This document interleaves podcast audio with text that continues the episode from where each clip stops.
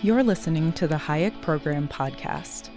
This podcast includes audio from lectures, interviews, and discussions from scholars and visitors of the F.A. Hayek Program for Advanced Study in Philosophy, Politics, and Economics at the Mercatus Center at George Mason University. To learn more about the Hayek Program, visit hayek.mercatus.org. To learn about graduate student fellowship opportunities with the Mercatus Center at George Mason University for students at Mason as well as at universities across the globe, please visit students.mercatus.org.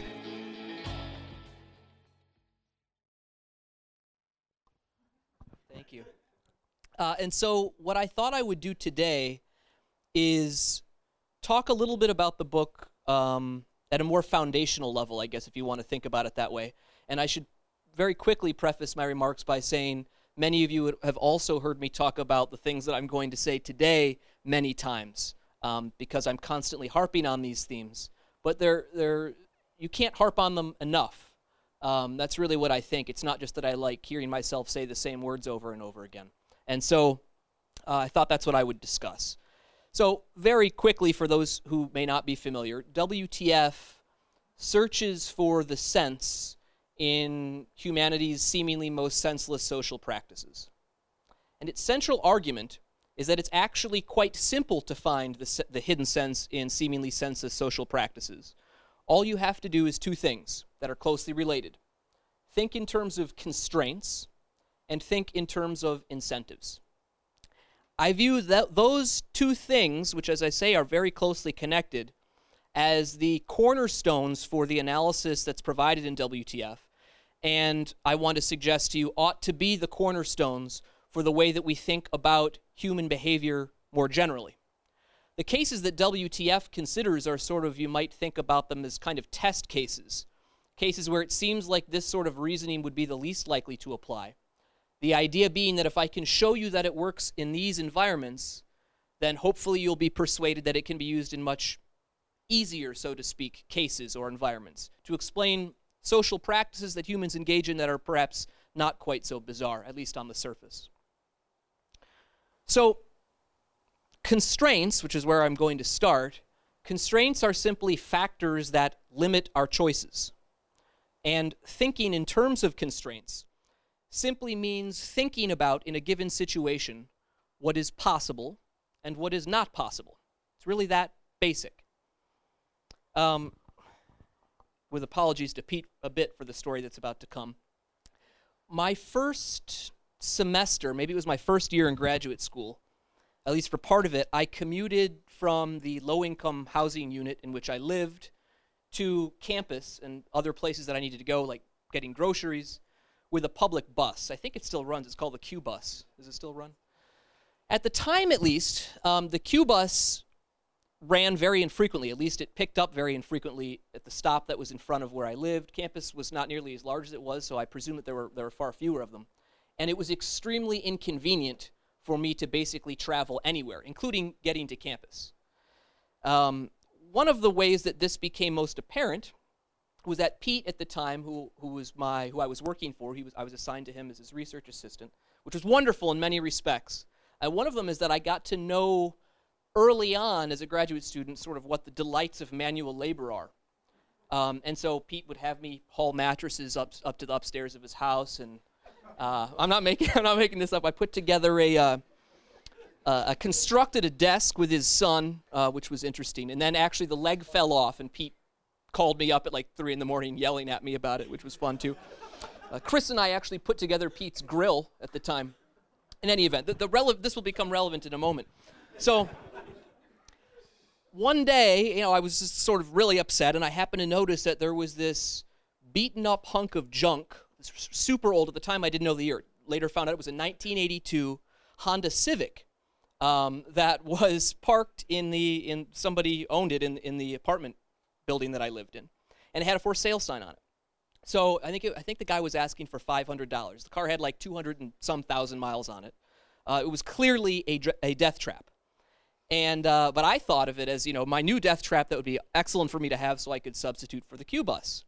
And um, you know, with a couple hundred dollars of mine, and actually several hundred more from Pete, gave me money out of his own pocket.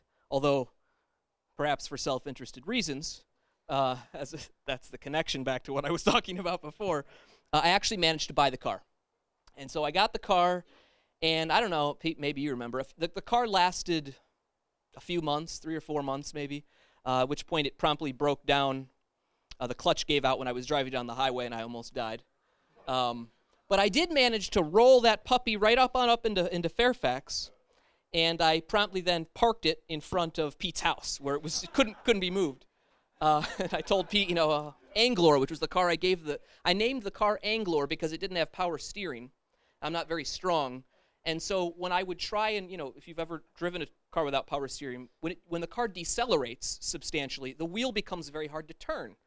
So I'd be pulling when I would try and park it into spots, it would park at like a 45 degree angle because I wasn't strong enough to straighten out the wheel. Anyway, I'm like, Anglor has died. Um, and that was that was the end of the car. Uh, it sat there for I think a couple months before probably either Rosemary, Pete's wife, or his neighbors complained about the garbage car that was left in front of his house. At which point we had it uh, we had it towed away to a junkyard. Now, why do I tell you all this? Um, if you didn't know anything about my income at the time, which was about I think maybe five thousand dollars. I think is that what, what, what I don't remember. Pete, Pete might remember, but maybe about five thousand dollars you would think that my choice of Anglor, of a death trap for an automobile, was stupid. If you didn't know anything about my income, it would look completely idiotic. Why wouldn't I buy a car that wasn't a death trap? Hell, why wouldn't I buy a Bentley? If an alien came and visited, likewise, from a, another planet somewhere, a planet that enjoyed superabundance, he too would observe my behavior and not being familiar with the idea of income constraints would think that my behavior looked idiotic. But of course, we all know he would be wrong. Just like anybody else would be wrong if they concluded that. They would just be ignorant of my income constraint, which is what they were ignoring. A Bentley wasn't possible for me at the time, but a 1982 Honda Civic with 200,000 miles on it was. This is an extraordinarily simple obviously, and basic concept, this idea of, of constraints, and recognizing the importance of understanding what the constraints are to evaluating the sensibility of a given behavior. However, oftentimes, economists even fail, I think, to fully understand the implications of constraints, or at least to consistently think in terms of what is possible and what is not when performing various evaluations. The difficulty essentially seems to be that when we observe a particular form of social organization, of human behavior, in some environment that's remote to us, that is somehow foreign or unfamiliar, it becomes harder and harder for us to see what the operative constraints in that environment are. Sort of like a bit like being like the alien from the other planet. And instead of, in the face of such a scenario, searching harder for the constraints that we know have to be there because scarcity is omnipresent. What often happens is that the evaluators begin to, at least implicitly, pretend that there aren't any constraints at all. And that immediately leads to faulty conclusions. To illustrate this, I want to give very briefly one example from the book. Um, which is about the practice of trial by poison ingestion in contemporary Liberia. In contemporary, in rural contemporary Liberia, at least, uh, if you are accused of a crime and there is no obvious evidence of whether or not you've committed it, what they do is they ask you to undergo what is called an ordeal called Sassywood, and that's this trial by poison ingestion. The reason it's called Sassywood is that the poison that the criminal defendant is asked to drink is made from the bark of a sasswood tree, which is in fact toxic. Uh, and so, if you're committed of the crime, you're invited to imbibe the, the poisonous concoction, which is mixed up by a, a, a sort of spiritual leader, a kind of shaman slash witch doctor in the community of sorts. Um, and the idea is that the witch doctor has the power of magic that, together with the bark of this poisonous tree, creates a magical spirit inside the draft, such that when a criminal defendant drinks it, it inspects the state of his soul and is able to report reliably on whether or not the defendant is telling the truth. And the idea is that if you are guilty, the spirit's way of communicating that to everybody, uh, to the shaman in particular, is to remain inside to cause you serious physical harm, perhaps even to cause you to die. And if you're innocent, the potion's way of, the magical spirit's way of communicating, communicating that to the court is by ejecting itself from your body, causing you to vomit, um, leaving you more or less unharmed, and as a result, you're exonerated. So, if you don't know anything about the constraints that rural Liberians face, the practice of sassywood, of trial by poison ingestion, appears obviously stupid. And in fact, that is the perspective that has been taken overwhelmingly by the international community, which sees it as nonsensical and moreover barbaric, and is working to stamp out the practice in Liberia uh, if at all possible. It's possible that it's nonsensical and perhaps it is also barbaric. But before coming to that conclusion, it might be useful to first ask yourself the question well, why is it that rural Liberians are using this trial by poison ingestion instead of the obviously sensible way of adjudicating a criminal case, of administering criminal justice? For instance, the way that we do in the Western world, by first having public police gather evidence, for example, and then having ev- either a public inquisitor judge or perhaps a fact finding jury help lead us to some determination on the evidence and therein determine, determining the guilt or innocence of the accused. One possibility, as I suggested a second ago, is that rural Liberians are in fact senseless. Um, another possibility is that they just like trial by poison ingestion. They just enjoy brutal things. They're just inherently brutal, brutal people.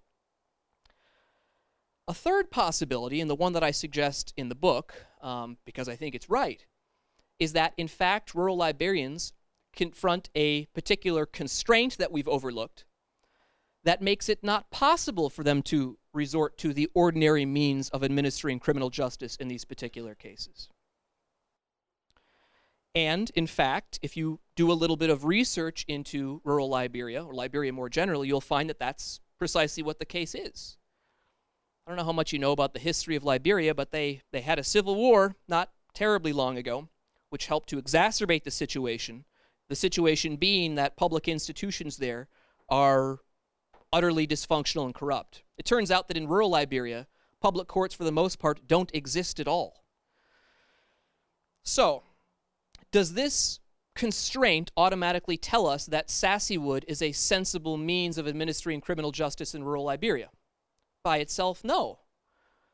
Trial by poison ingestion is one thing that we know is possible, but there are other things that are possible too, so we don't know that it's the best thing. What we do learn from just recognition of this constraint, however, is the fact that we can definitely not conclude that rural Liberians are senseless simply because they do not use traditional governmental means of administering criminal justice. Why does this matter? Well, imagine for a moment, and this is a, a point I'm going to return to in a moment, but just go with this for a second. Suppose for a minute that trial by poison ingestion was able to produce at least some very small level of criminal justice. Okay? Imagine that it did that. If interveners had their way in rural Liberia and they were able to stamp out the practice of Sassywood, what would the result be for criminal justice in rural Liberia? Not good. We would go from a very low level of criminal justice by assumption here being supplied through Sassywood, to no criminal justice at all. Only if you fail to recognize the constraint that rural Liberians in fact face is this not immediately obvious. Once it's pointed out that it in fact is not in the possibility set to rely, at least for the moment, on public institutions of criminal justice. The question, and thus our evaluation about whether or not Sassy Wood would make sense, whether or not it might be desirable or not, changes rather significantly. Moving on to the importance of thinking in terms of incentive. So, a minute ago, I suggested that trial by poison ingestion, in fact, is capable of producing at least a low level of criminal justice in rural Liberia. Um, I'm going to discuss about why that is, and the key to understanding why that is, as I know, again, some of you have heard me talk about before, is thinking in terms of incentives. Incentives are simply relative costs and benefits. And a critically important thing that I think is overlooked by many is that social practices that people engage in not only reflect their behaviors, but also affect their behaviors. They do so by affecting relative costs and benefits, by affecting people's incentives. If you ignore the incentive effects of social practices, just like if you ignore constraints, you are inevitably going to end up describing behavior that is in fact sensible as idiotic. There's no other way for it than it to appear so to you. Return to my car example for a second.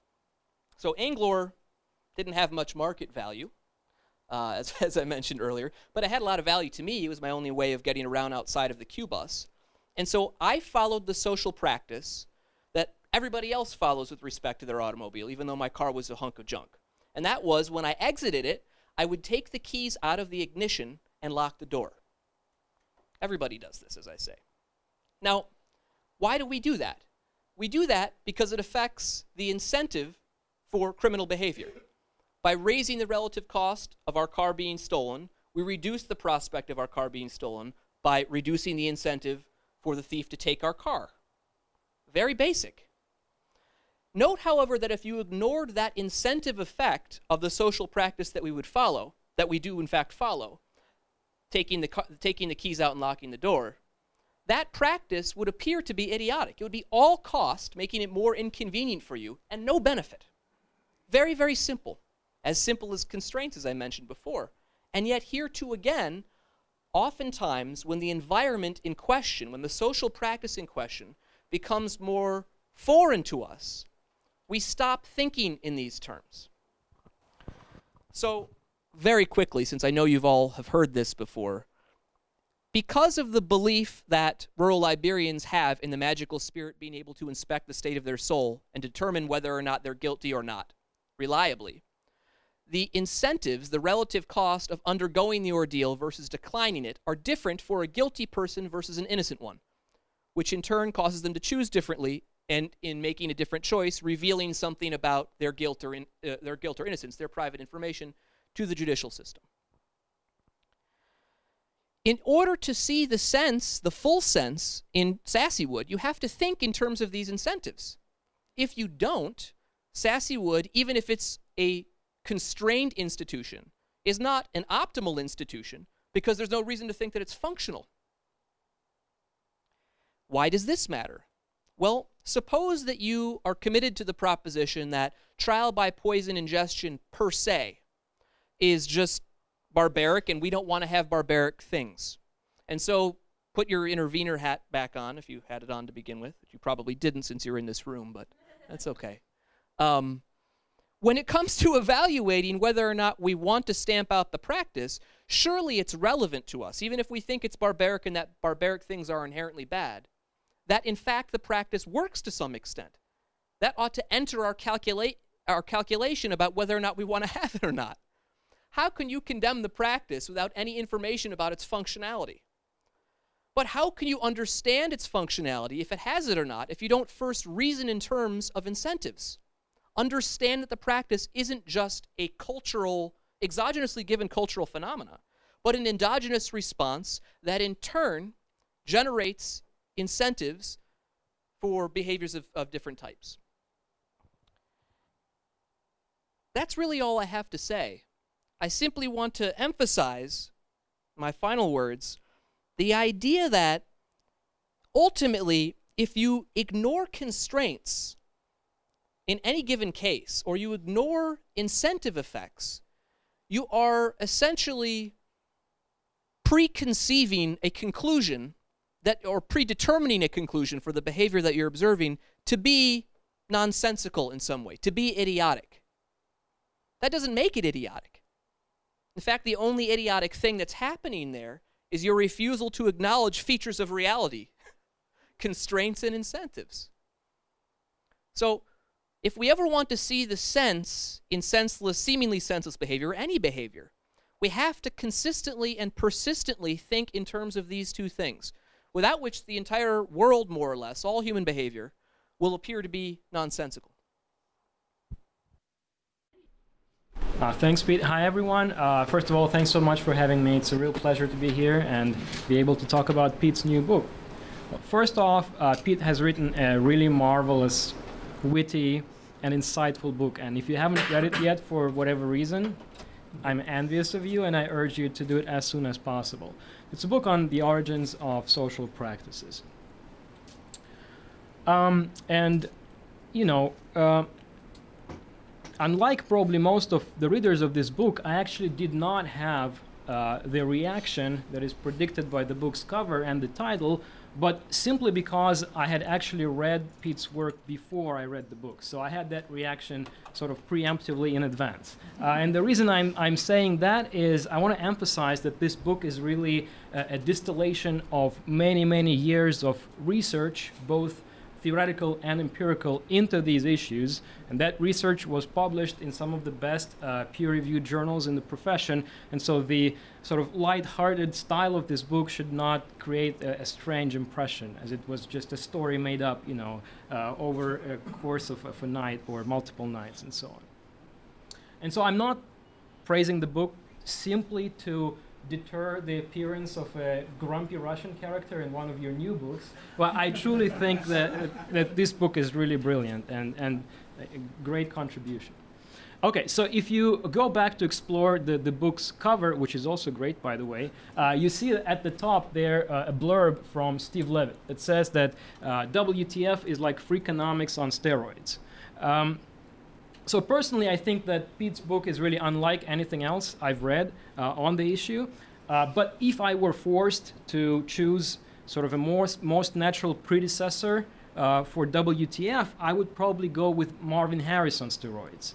So Marvin Harris was, of course, a famous American anthropologist who also wrote uh, popular books on the origins of culture, or that he called the riddles of culture. And so in these books, he explores the origins of such social practices as, for instance, food taboos around the world, uh, or even cannibalism among the Aztecs. Okay? And the approach that he follows is kind of similar to what Pete does, in the sense that he looks at these practices from a very much rational perspective and uh, justifies their presence uh, by saying that they actually fulfill a certain role they serve a certain function, uh, and they actually make sense when you put yourself uh, under the conditions of those societies and uh, in a relevant time frame. So I prefer calling this view that I think uh, covers both uh, Marvin Harris's approach and Pete's approach an efficient culture view, uh, by analogy with efficient institutions view uh, in uh, political economy literature, uh, anthropologists would call it functionalism, and as I've learned earlier today, sociologists would also probably call it functionalism or structural functionalism. Uh, Pete also coined the term the law and economics of superstition that I like a lot as applied to a subset of this literature, but it doesn't matter what you call it.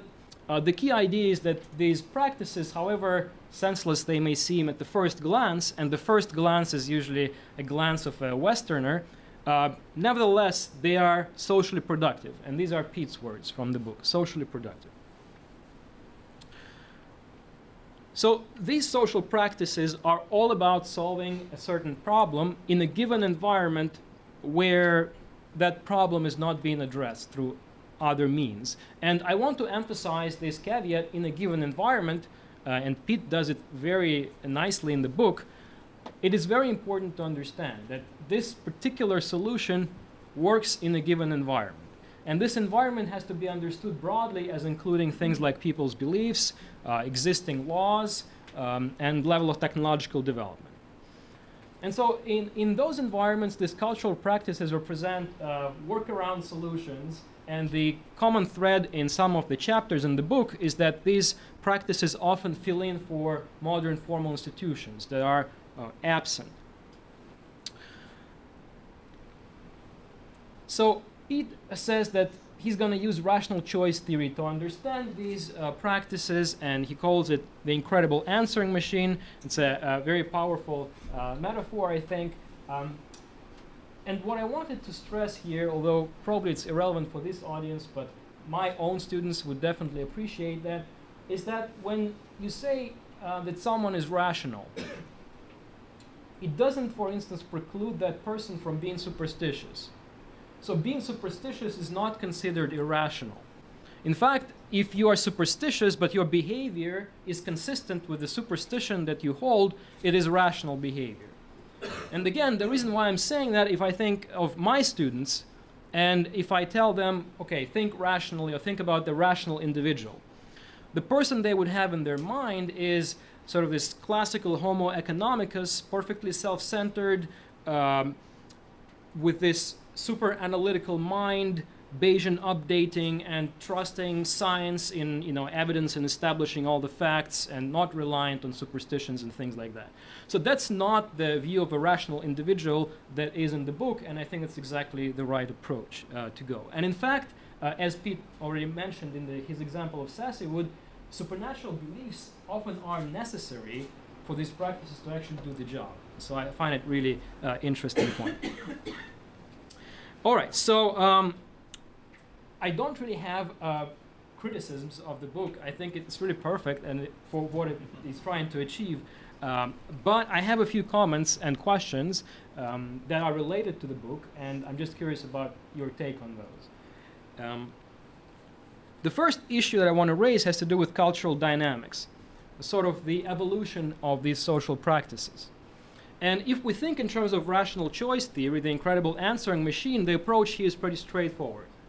Meaning, a cultural practice will persist as long as its social benefits exceed its social costs. As simple as that.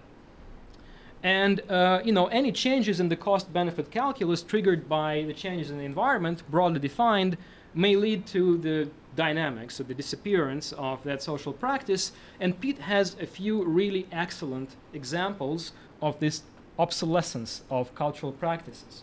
For instance, as society develops a better fact-finding technologies, there is no longer need for judicial ordeals to establish guilt or innocence.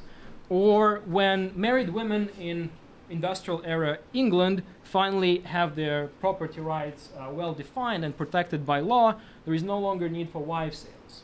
Similarly, when the clerics have their property protected by law, there is no longer need for maledictions, you know, however uh, beautiful their texts uh, may be. And so these examples, I think, really solidify uh, Pete's point about the rational choice theory and its, its power. Um, but less is being said in the book, and I'm not saying that it was supposed to be there. Again, it's outside the scope, but I'm curious about the genesis of these practices. And uh, when I say genesis, I mean the how, or not why, did these weird practices emerge, right? The why thing is very clearly explained right? Because they serve a useful function. But how? And so here I see uh, two extreme points of view. And I'm wondering where you stand on this spectrum. So the first view would be that these practices were explicitly designed by really smart people. So, for instance, think about vermin trials, which is one of the more exotic uh, chapters in the book. Uh, imagine uh, a bunch of clerics gathering together in a room, sitting down, saying, okay, guys, we have a problem. Uh, the tithe payments are too low. We have to do something about it. So they take out the ink or whatever, they draw up a, a game, and then they solve it and say, okay, conclusion, we have to prosecute cockroaches and rats, and this will solve the issue. Okay, so this is one extreme. And under this view, of course, at least some of the participants of these rituals understand what's happening, that they participate in this uh, funny looking thing, farce, but it serves a role and they're willing to do that. The other extreme uh, is, um, in my view, uh, sort of the position of many cultural anthropologists who explore social practices. And they would say that what we see is, in fact, the outcome of cumulative cultural evolution, sort of these practices being refined over generations and undergoing cultural selection, you know, like biological uh, um, uh, organisms undergoing natural selection. Uh, and if we ask anyone today about why they're doing what they're doing, they will tell you, I don't know, or that's our custom, that's how my parents did it. So they learned it from their parents, and their parents learned it from their parents, and nobody knows what the reason is for why they're doing it. It's just that way. And the analogy I have in mind here is, for instance, if you uh, again, look at what anthropologists have written about it. If you look at small scale societies around the world, say if you go to the Amazon and study um, small scale societies that still exist there, um, uh, many of these societies have very sophisticated technologies uh, for processing uh, wild and domesticated plants like cassava. And you know, it's a multi-stage process. And again, if you ask them, why on earth are you doing that? Why can't you skip five of these 14 steps or something? They will tell you, I don't know. It's, it's how I learned to do it. And that's why I'm sticking to this process. But if you look at it from the scientific point of view, actually each stage is super important because it is only this way that you can get rid of all these harmful toxins. Right? But they don't know it. They don't understand the sort of, so to speak, causal reasons for why they are doing it, that it actually helps them survive and help them survive historically. So these are two extremes in my view, and I wonder um, where you stand on this. Related to that, although uh, Pete goes into really fine detail about some of these practices and how different aspects actually make sense, in some cases, I guess I had some questions uh, remaining. For instance, if you think about oracles, so uh, that's the oracles among the Azande chapter where they poison chickens um, to make decisions. Um, I'm just wondering why waste chickens when you can flip a coin with similarly uh, similar results. It seems like it's wasteful and the social cost of this practice may be reduced. Another cool thing that Pete does not emphasize a lot, so I wanted to bring it up and emphasize, is the really cool examples of what I call convergent cultural evolution here. I'm sure I'm abusing this term if it exists, but I'm using it sort of by analogy with biological uh, convergent evolution. And what I mean here is that when you compare some of these uh, practices, they are actually very similar, even though they belong to different times, different societies. They perform the similar function. Similarly, for the oracles among the Azan, Azande play uh, same function as Magic 8 Ball uh, and his brother to resolve some low-scale conflict. And by the way, there are other examples um, of similar divination mechanisms. For instance, uh, like the caribou hunters in uh, Labrador and Canada decide where to hunt for caribous. They have a similar procedure to decide upon that. And again, you know, Labrador could not be any further from Central Africa, and they somehow came up with very similar mechanism to resolve a similar problem. Um, my next point has to do with some really costly cultural practices and the persistence of those practices. Now, I should say that uh, all of Pete's uh, chapters are extremely convincing, and he shows the social benefits and functions very clearly. But as weird as it may sound, I want to argue that Pete actually plays it safe, and WTF plays it safe in the sense that uh, the tour stops in the book actually, objectively speaking, are relatively low cost. Okay, so you get occasional burns with ordeals, and you have to waste resources on lawyers for rats and cockroaches. But I think it's plausible that the overall social cost, you know, is below the social benefit. But we can think obviously of some much uh, more costly social practices. Here are some examples. And in these cases, I think it is a you know, it's a, it's a, it's a harder thing. It's harder thing to, to convince people that uh, in these examples, social benefits necessarily um, uh, outweigh social costs. Consider, for instance, the practice of foot binding in China. It existed for centuries, where you know literally um, the feet of many generations of Chinese women were mutilated. Severe damage to health was caused to countless generations of these women. Okay? That's a very serious cost. Now, of course, we can come up with the useful functions of all of these practices, and some people have already done that. And you know, Pete has a special talent for explaining things. So I have no doubt that we can come up with the benefits. But it's harder here to weigh those against the costs, like you know, broken leg, broken feet of many generations of Chinese women over centuries. Um, and so in these cases, I'm curious about uh, you know what how we should think about these really costly cultural practices and their persistence. My final point, uh, kind of a bit related to the previous ones, has to do with what really counts as socially productive, with the emphasis on socially.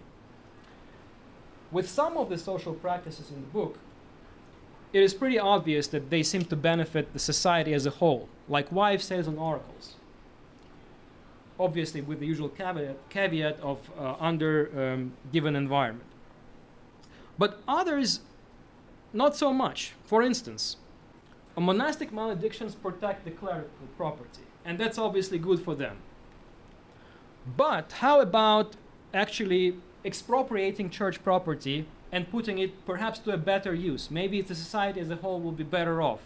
Uh, similarly, with vermin trials, again, it's clear why the church would want to do that. They uh, get more tithe payments, but do we think that these tithe payments is the most efficient use of resources for the society as a whole?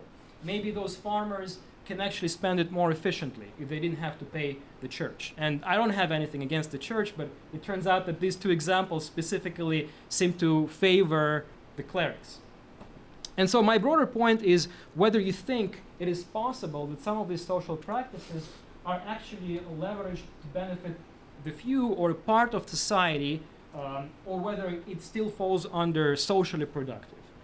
Um, or, you know, whether some sort of elite capture of culture is possible and uh, you know, a certain slice of society may benefit disproportionately from these practices and maybe sometimes at the expense of others. That's all I have to say. Thanks again. Excellent book. Everyone should read it. For sure.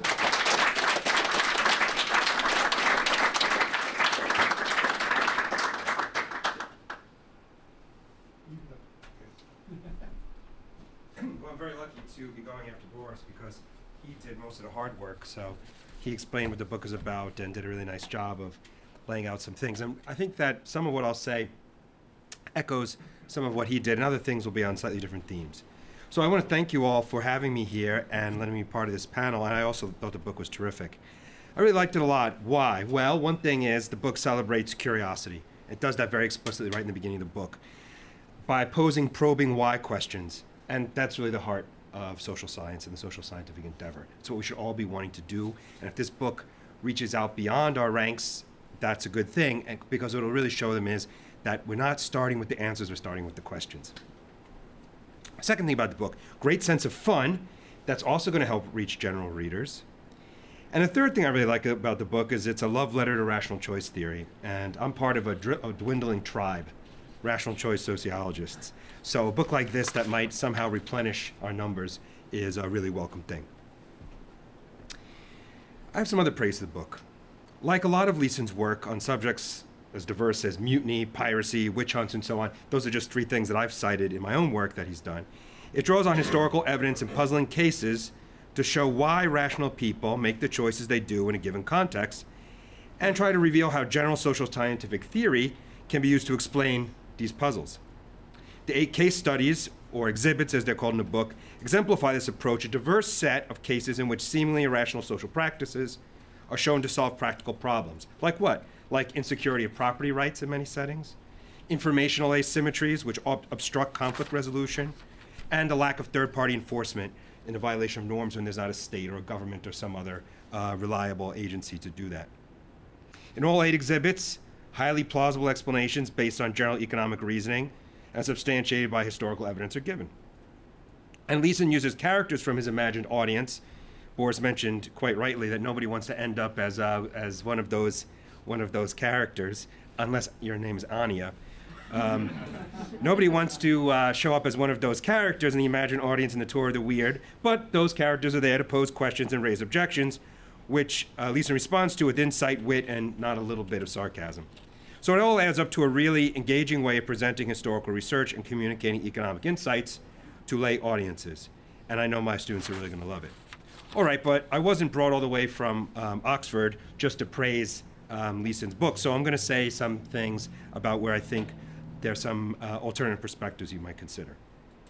I have a few concerns with the book and its arguments, and there's three of them. First, the concept of institutions that's introduced here, and, and Boris touched on this. Um, The concept of institution that's sketched here and the ways in which the reasoning resembles, in some ways, the forgotten project of sociocultural functionalism in sociology. Secondly, the ambiguous role of rationality in the book. And third, the neglect of rival explanations, consideration of which I think might have made the book's case for rational choice theory a, a bit more compelling. All right, so first, functionalism. Leeson argues that seemingly irrational social practices persist because, quote, they're often good for their societies. They make, us, they make them better off. Practices that make people um, worse off aren't likely to survive. That's page two. Well, Spencer and Durkheim couldn't have disagreed from their historical evolutionary perspective. Furthermore, such practices survive because they enhance not individual utilities, but social order, page 20. That is, the capacity of a group to coordinate and achieve collective goods. So institutions like curses, oracles, gypsy taboos, and so on are devised and persist because they serve socially desirable outcomes. As Leeson puts it, quote, by institutionalizing superstition, seemingly senseless practices from ordeals to oracles can incentivize desired and often socially desirable behavior, end of quote. So what's wrong with this? Nothing, except that it risks some of the same conceptual problems which dog functionalism in sociology and anthropology. What problems? One, a tendency towards teleology. That is, because a practice is found to enhance social order at time t, we might draw the inference that this explains its origins at t minus 1 or some other point. That risks being ahistorical.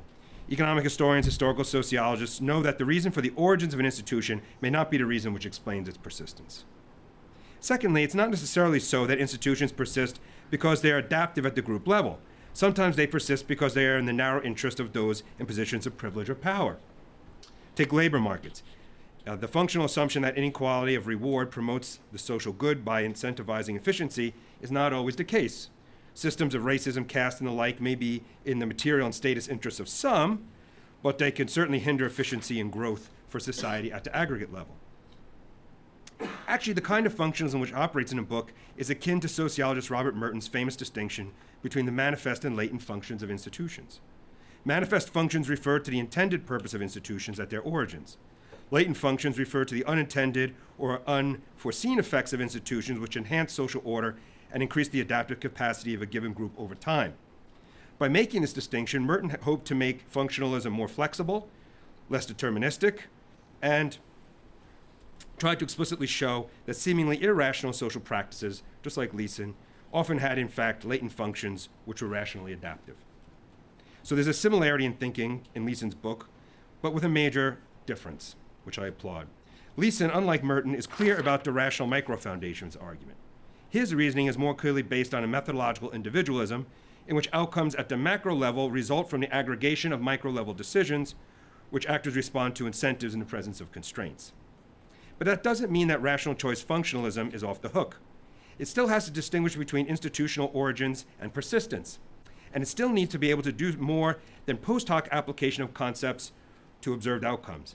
It needs to make ex ante predictions about which kinds of social institutions will be rational and which ones not. In other words, latency has to be a testable proposition to enhance the validity of it as an explanatory concept. Without this, the falsifiability of rational choice functionalism is questionable. Second, the ambiguous role of rationality in this book.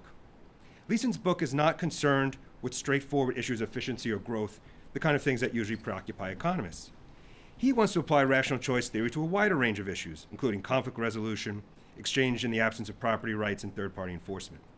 Again and again, Leeson argues that rationality at the group level depends on the non rationality of people at the individual level, i.e., in superstitious beliefs and uh, confidence in supernatural pr- powers.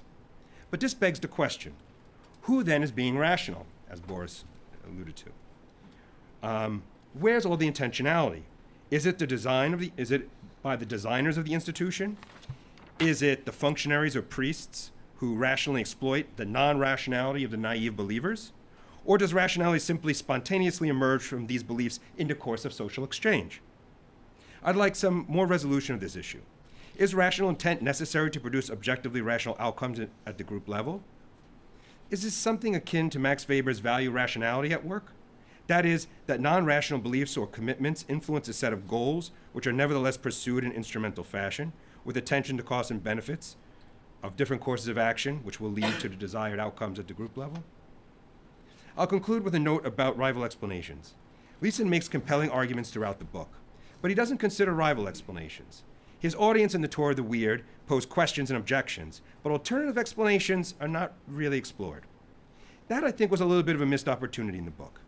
The case for rational choice theory as the incredible answering machine is made stronger by showing that it does a better job of explaining its puzzles, the puzzles it confronts, than would other plausible theories, such as those which would insist on group conflict or power or distribution, or on cultural explanations based on social classification, like the purity pollution dichotomy in anthropology.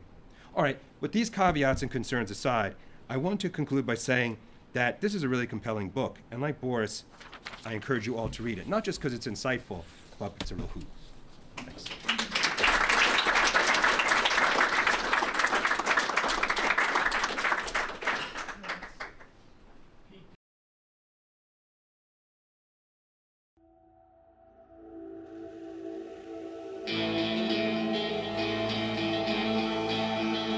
Thank you for listening to the Hayek Program podcast. To learn more about the research, scholars, and work of the Hayek Program, visit hayek.mercatus.org. For more information about graduate student fellowship opportunities for students at Mason as well as at universities across the globe, please visit students.mercatus.org. We hope you recommend students to our programs or consider applying yourself.